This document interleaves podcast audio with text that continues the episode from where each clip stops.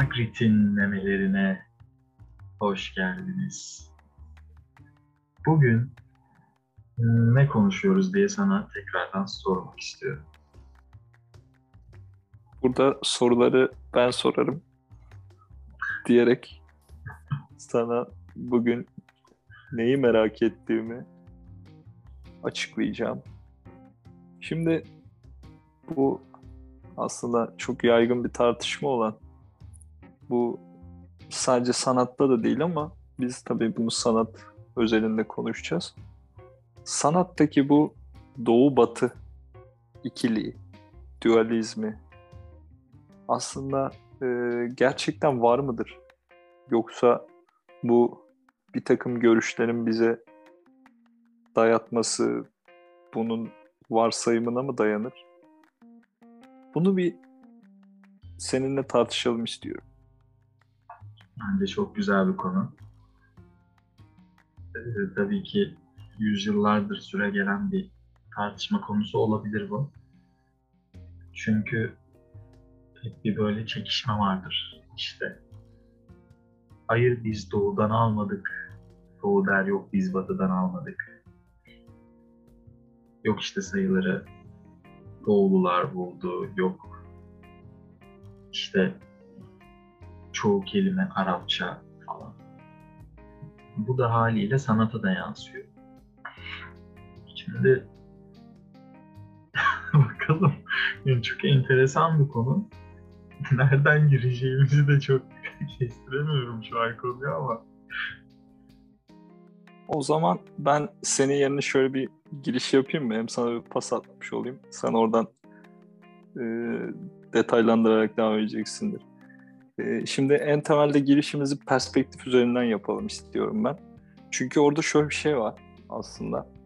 Perspektif teorik olarak Bağdat'ta bir matematikçi olan İbnül Heysem tarafından geliştiriliyor. Şimdi Bağdat'ta İbnül Heysem'in geliştirmiş olduğu bu perspektif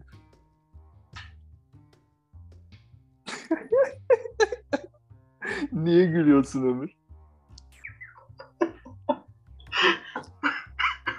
Devam et. Arkadaşlar Doğu, Doğu Batı ikililiğini görüyor musunuz? Daha İbnül Heysem ve Bağdat derken bile sekülerler bir kahkahaya boğuldular şu an. Devam edebilirsin.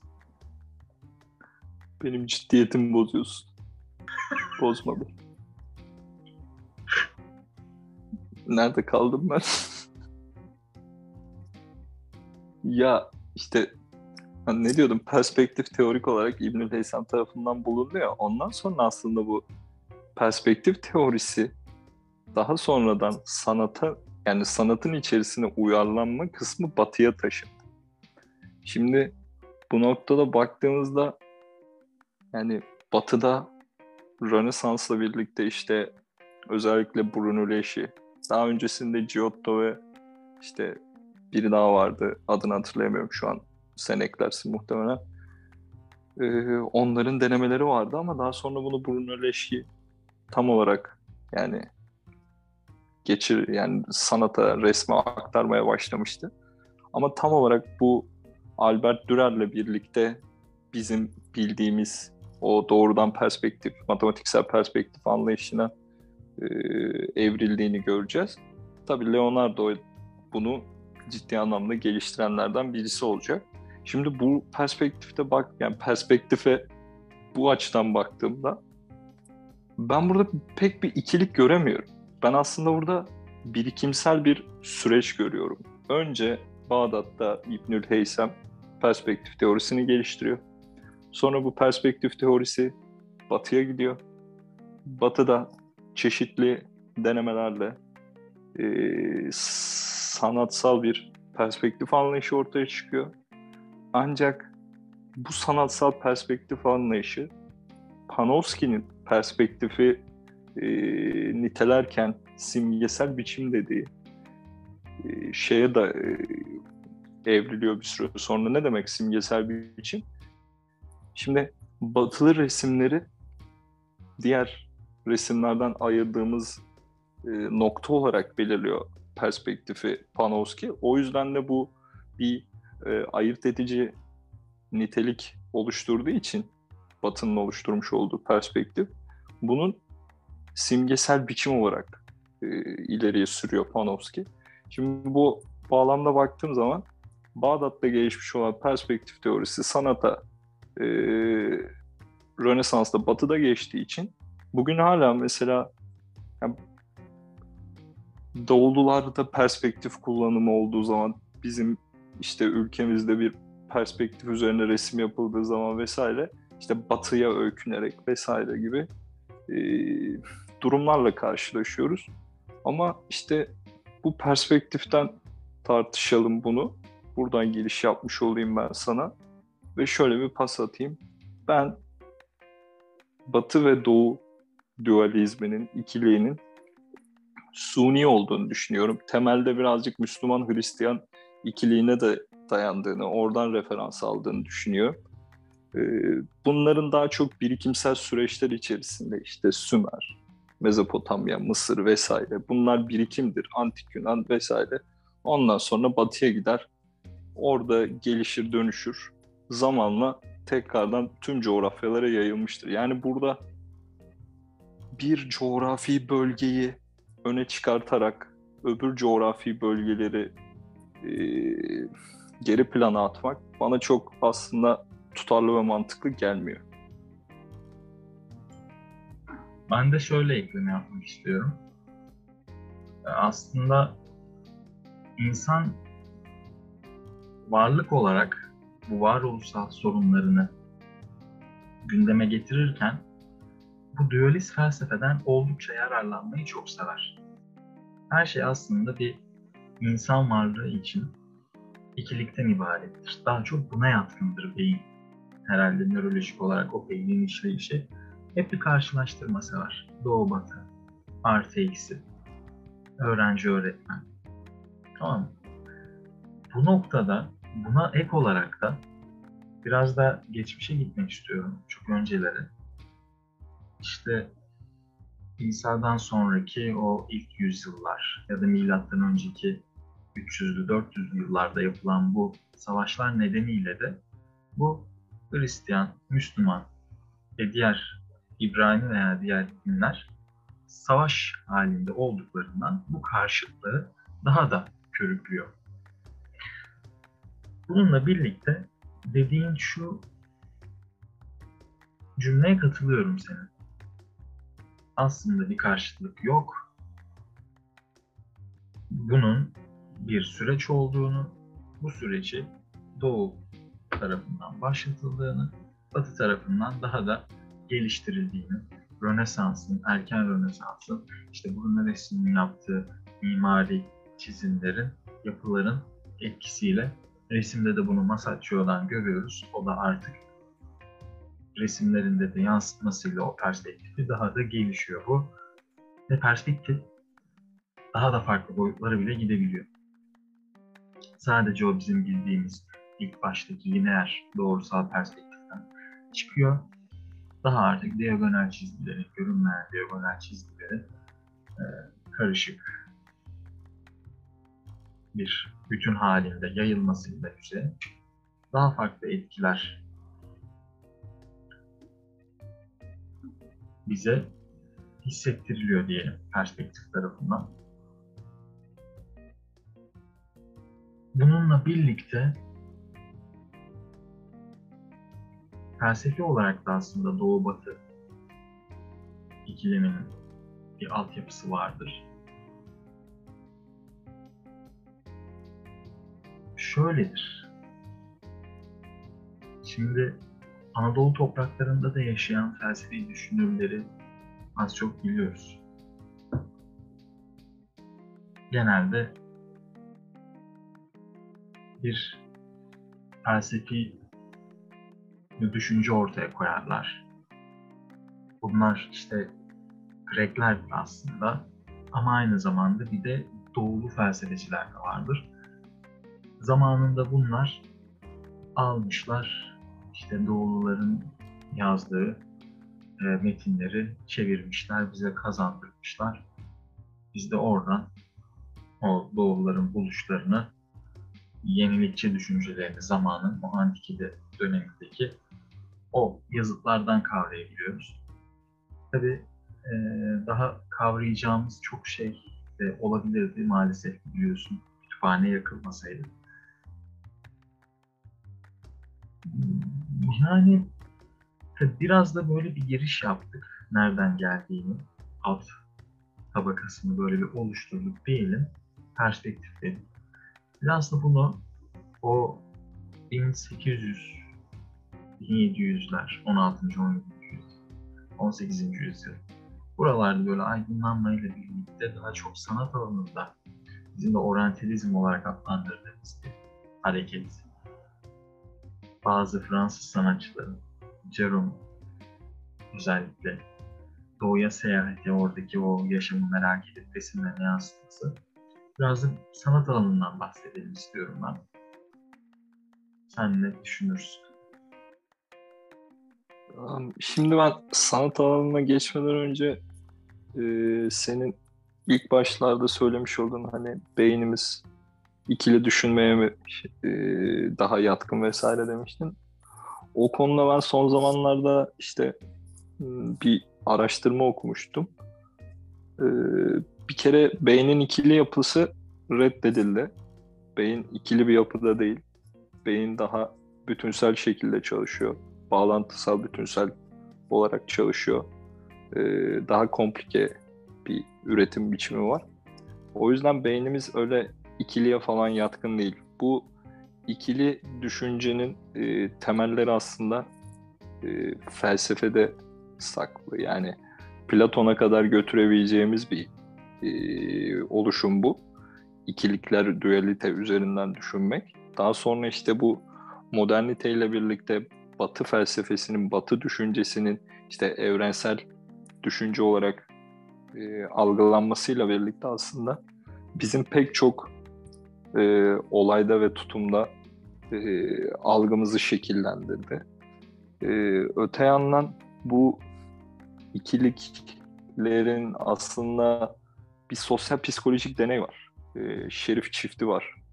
E, Muzaffer Şerif'le Karolin Şerif sanırım yanlış hatırlamıyorsam adları. Onların bir e, deneyleri var. Bir grup üniversite öğrencisiyle işte 22 kişilikte sanırım e, bir kampa götürüyorlar. Ondan sonra bunları iki gruba bölüyorlar. İşte bu bir süre sonra bu iki grup birbiriyle çatışmaya başlıyor. Bu çatışmayı daha da körüklemek için e, aralarında belirli bir takım müsabakalar vesaireler yapıyorlar. Tabii gittikçe burada kamplaşmalar oluşuyor ve işte e, sürüne sahip çıkma psikolojisiyle birlikte aslında hepsi temelde aynı sınıfta olan öğrenciler iki gruba bölündükten sonra birbirleriyle çatışmaya başlıyorlar.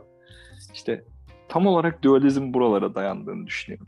Yani iktidarların ve egemenlerin e, çok işine geliyor bu ikili oluşumlar. İşte Haçlı seferleri, işte Müslümanların Hristiyan dünyasını fethetmesi, Hristiyanların sürekli Müslümanların Müslümanlara karşı işte savaşması gibi durumlar aslında iktidarların e, halkını bir arada tutmasını, işte bir ulus olarak güçlü durmasını vesaire e, kolaylaştırıyor ve ben bunun bir kolaycılık olduğunu düşünüyorum ikili düşünmenin.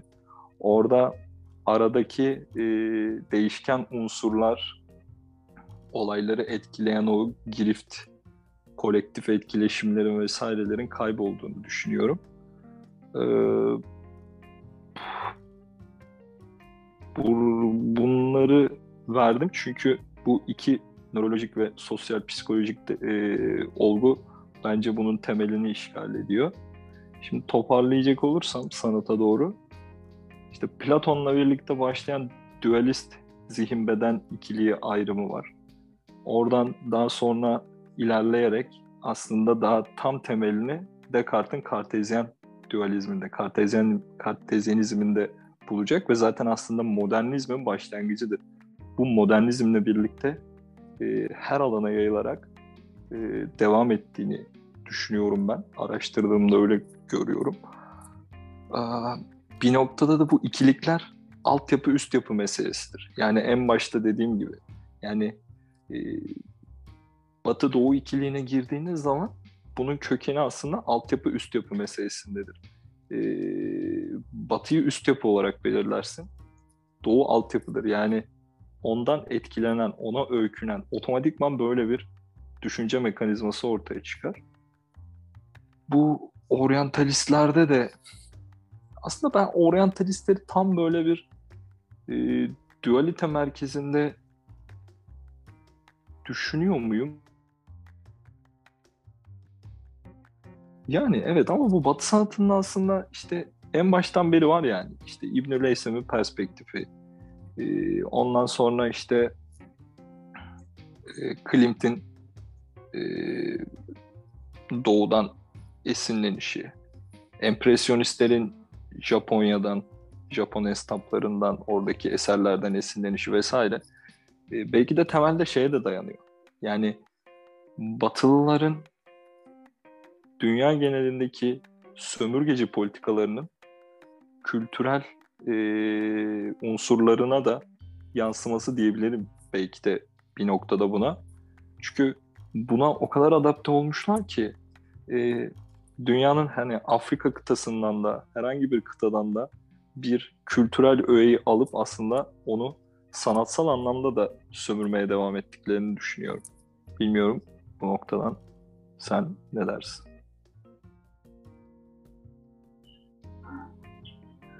Şöyle felsefeyle ilgili konuşmanda e, aslında felsefenin içerisinde de şimdi sanat felsefeyle bir birlikte yürütmeyi, ikisinin arasındaki o etkileşimini hareketle birlikte yürütmeyi tercih edenlerdeniz.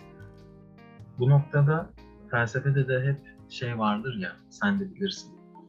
Asya işte Doğu felsefesi daha böyle spiritüalist, işte Batı felsefesi daha idealist, rasyonel, rasyonel bakan olaylara, durumlara, fenomenlere. Bu geldi aklıma. Ee, tabii artık 1800'lerin başlarında ilk çeyreğinde sanayi devrimi, ticaretleşme daha da doğuyla batıyı birbirine yakınlaştırır diye düşünüyorum. Doğudaki o Japonya'daki yapılan ağaç baskıları, batıda Hollandalılar, Venedikliler tarafından ticaret amaçlı istek olarak e, getirilmesiyle birlikte hem oranın sanatı, oranın o ruhani, spiritüel sanatı keşfedildi hem de daha yeni şeyler öğrenildi kültürel ve sosyolojik olarak. En son sömürüden bahsettim. Belki de e, bu işte Picasso'nun bile Afrika masklarından etkilendiğini biliyoruz. O Avignonlu kadınlarında da görüyoruz onu. Belki de bir tepkiydi.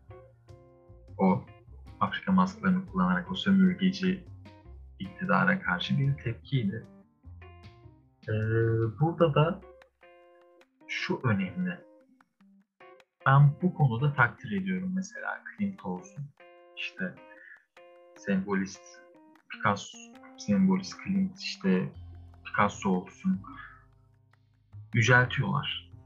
Bazıları gibi daha dik görüşlü, daha inatçı olarak doğuyla aralarına bir mesafe koymuyorlar.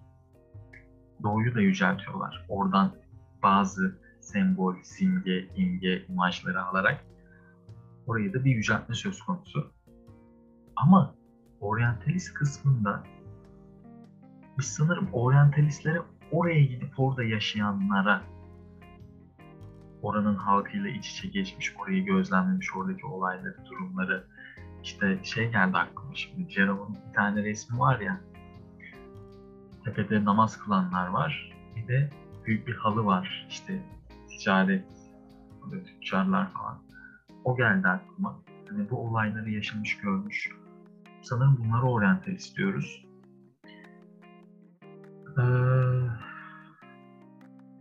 zamanında sömürmüşler midir? Sömürmüşlerdir belki doğudaki sanatı veya bilgiyi. Ama bu ikili karşılıktan ziyade senin de en başta dediğin gibi sömürmektense evet bilgi yeri geldiği zaman bir bilgi sömürülebilir. Ama tamamen sömürülürse o bilgi oradan bir adım daha öteye gidemez, çoğalamaz. Bu noktada evet sömürülsün ama üzerine konulursa o Rönesans dönemindeki o perspektifin gelişimiyle şeyler alınıp ya evet ya burada bak şuradaki bir adam böyle yapmış biz de bunun üzerine bir şeyler koyalım denilirse o uzaklık, mesafe daha da yakınlaşacaktır. Felsefi olarak da düşünceler, ideolojiler daha yakın halde homojen, heterojenken homojen bir yapıya bürünebilirler. Tabi e, modernist hareketlerde de doğuya özgü bir takım nitelendirmeler, isimlenmeler var. Sanırım modernizmden sonra postmodernizmle birlikte işte Ekim devriminden sonra da sanatçılar sadece ressamlar olarak değil, edebiyatçılar daha böyle bir e, daha da yakın hissediyor herhalde doğuya karşı kendilerini. Daha da benimsiyorlar, daha da seyahatler sıklaşıyor, daha da batıda doğunun ismini daha çok duyuyoruz. Kendimiz, kendi perspektifimizden bakarsak Türkiye'nin hala daha bir doğu batı arasında kalmış bir ülke olduğunu söylemek istiyorum. Çünkü tam doğu olarak hissedilmiyor. Belki cepte batı olarak hissedilmiyor ama bir, her zaman bir batıya öykünme var. Bir cezbedici bir konu var. Orada bu da başka bir konu tabii ki de konuşulacak. Genel olarak böyle düşünüyorum. Tabii oryantalistlerden öğrenecek çok şeyimiz var. Ki bunu e, en önemli sanatçılarımızdan biri olan Osman Hamdi Bey'den de biliyoruz. Cerome'dan biliyoruz. Hatta ve hatta romantik Delacroix bile öykünmüştür. Romantiklerde çok görüyorum ben.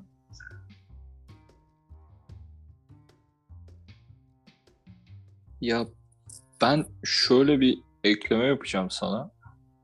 Ee,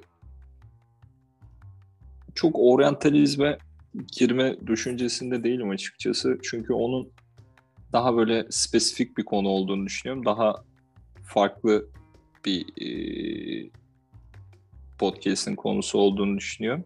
Böyle yavaş yavaş toparlama girişiminde bulunacağım. Ee, üç tane unsur belirleyeceğim sana şimdi.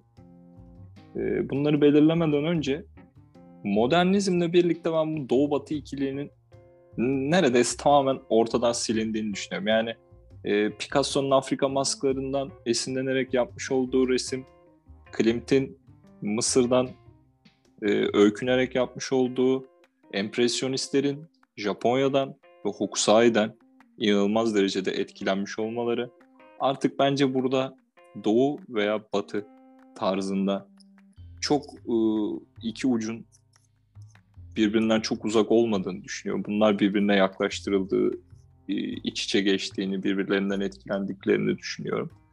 Ee, biz neden Mısır sanatını Klimt'ten sonra konuşuyoruz? Biz neden empresyonistlerden sonra Hokusai'yi konuşuyoruz? Neden Hokusai'yi tek başına konuşamıyoruz? Üçüncüsü biz neden Afrika masklarını Picasso'dan sonra konuşmaya başladık? Bence sorgulamamız gereken şey bu. Dünyanın merkezi batı değil. Evet, e, felsefe dünyasına, bilim dünyasına, sanat dünyasına, kültürel dünyaya katkıları asla yatsımıyorum.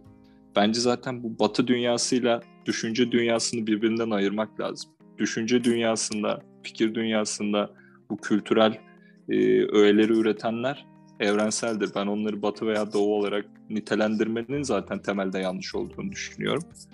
Hmm, öte yandan işte o az önce belirlediğim üç unsurun o üç unsur bize bir şekilde dayatılıyor diye düşünüyorum. Çünkü Hokusai'yi ben çok sonralarını tanıdım. Ee, empresyonistleri tanımamdan çok daha sonra. Yani Hokusai inanılmaz keyifli. Hokusai'nin eserleri. Neden bunu sonra tanıyoruz yani? Bu noktalara Doğu Batı olayını konuşurken ben artık bu noktaları e, aşmamız gerektiğini, e, bu unsurları ötelememiz gerektiğini, bunların birikimsel süreçler olduğunu, bak, aşamalı değil. Yani doğuda gelişti, çöktü, geldi, batıda gelişti gibi değil. Bunlar birikimsel. Bir noktadan başlayarak tarihin belirli olaylarına e, ve e, ilerlemesine göre biriken bir e, kum tepesi gibi düşünebiliriz bunu. O şekilde yükseliyoruz. Yani en alttaki e, kum birikintisinin katkısı en üstteki kum birikintisine vardır. Bu birikimselliği göz ardı etmemeliyiz diye düşünüyorum. Ben çok da e, Doğu Batı ikiliğinin e, doğal olduğunu düşünmüyorum. Yapay ve suni olduğunu düşünüyorum. Ben de sana ekleme yaparak bunun insanlar tarafından böyle bir ikiliğe maruz bırakıldığını, böyle bir çatışma halinde çatışma görmek istemeleri olduğunu düşünüyorum insanların zamanında. Keşfedilemiyor oluşu da neden biz Picasso ile öğreniyoruz, Afrika masklarını Klink'te öğreniyoruz. Herhalde olanla yetinme üzerine bir tembellik söz konusu insanlarda. Toparlayacak olursam da merkezlik konusunda hiçbir şeyin, belki de yaşamımızdaki hiçbir şeyin bir merkezi yok. Bu merkez sabit kalmıyor zaten hiçbir zaman. Sanatın merkezi de Paris'ken New York oldu. Belki 50 sene sonra tekrardan Floransa olmayacağını nereden bilebiliriz ki? O yüzden e, bu devingen yapıdaki yaşamımızda hiçbir şeyin sabit kaldığı ve merkezde olduğu görülmemiş. O yüzden e, dediğim gibi dünyanın merkezi batı da değil, doğu da değil, merkez diye bir şey yok. Sadece günümüz çağdaş dünyanın gerektirdiği o kolektif bilinçte olmamız daha disiplinler arası, daha interdisipliner yapıda e, görüşler ortaya sunmamız, bilimsel varsayımlar, sonuçlar üretmemiz, sanatsal nitelikli çalışmalar üretmemiz en önemli konular başında gelir. Yani çok da öyle ikiliye takılmamak lazım diye düşünüyorum. Takılırsak da bir adım daha öteye gidemeyiz yani. O zaman e, ben şöyle bu konuyu kapatmak istiyorum.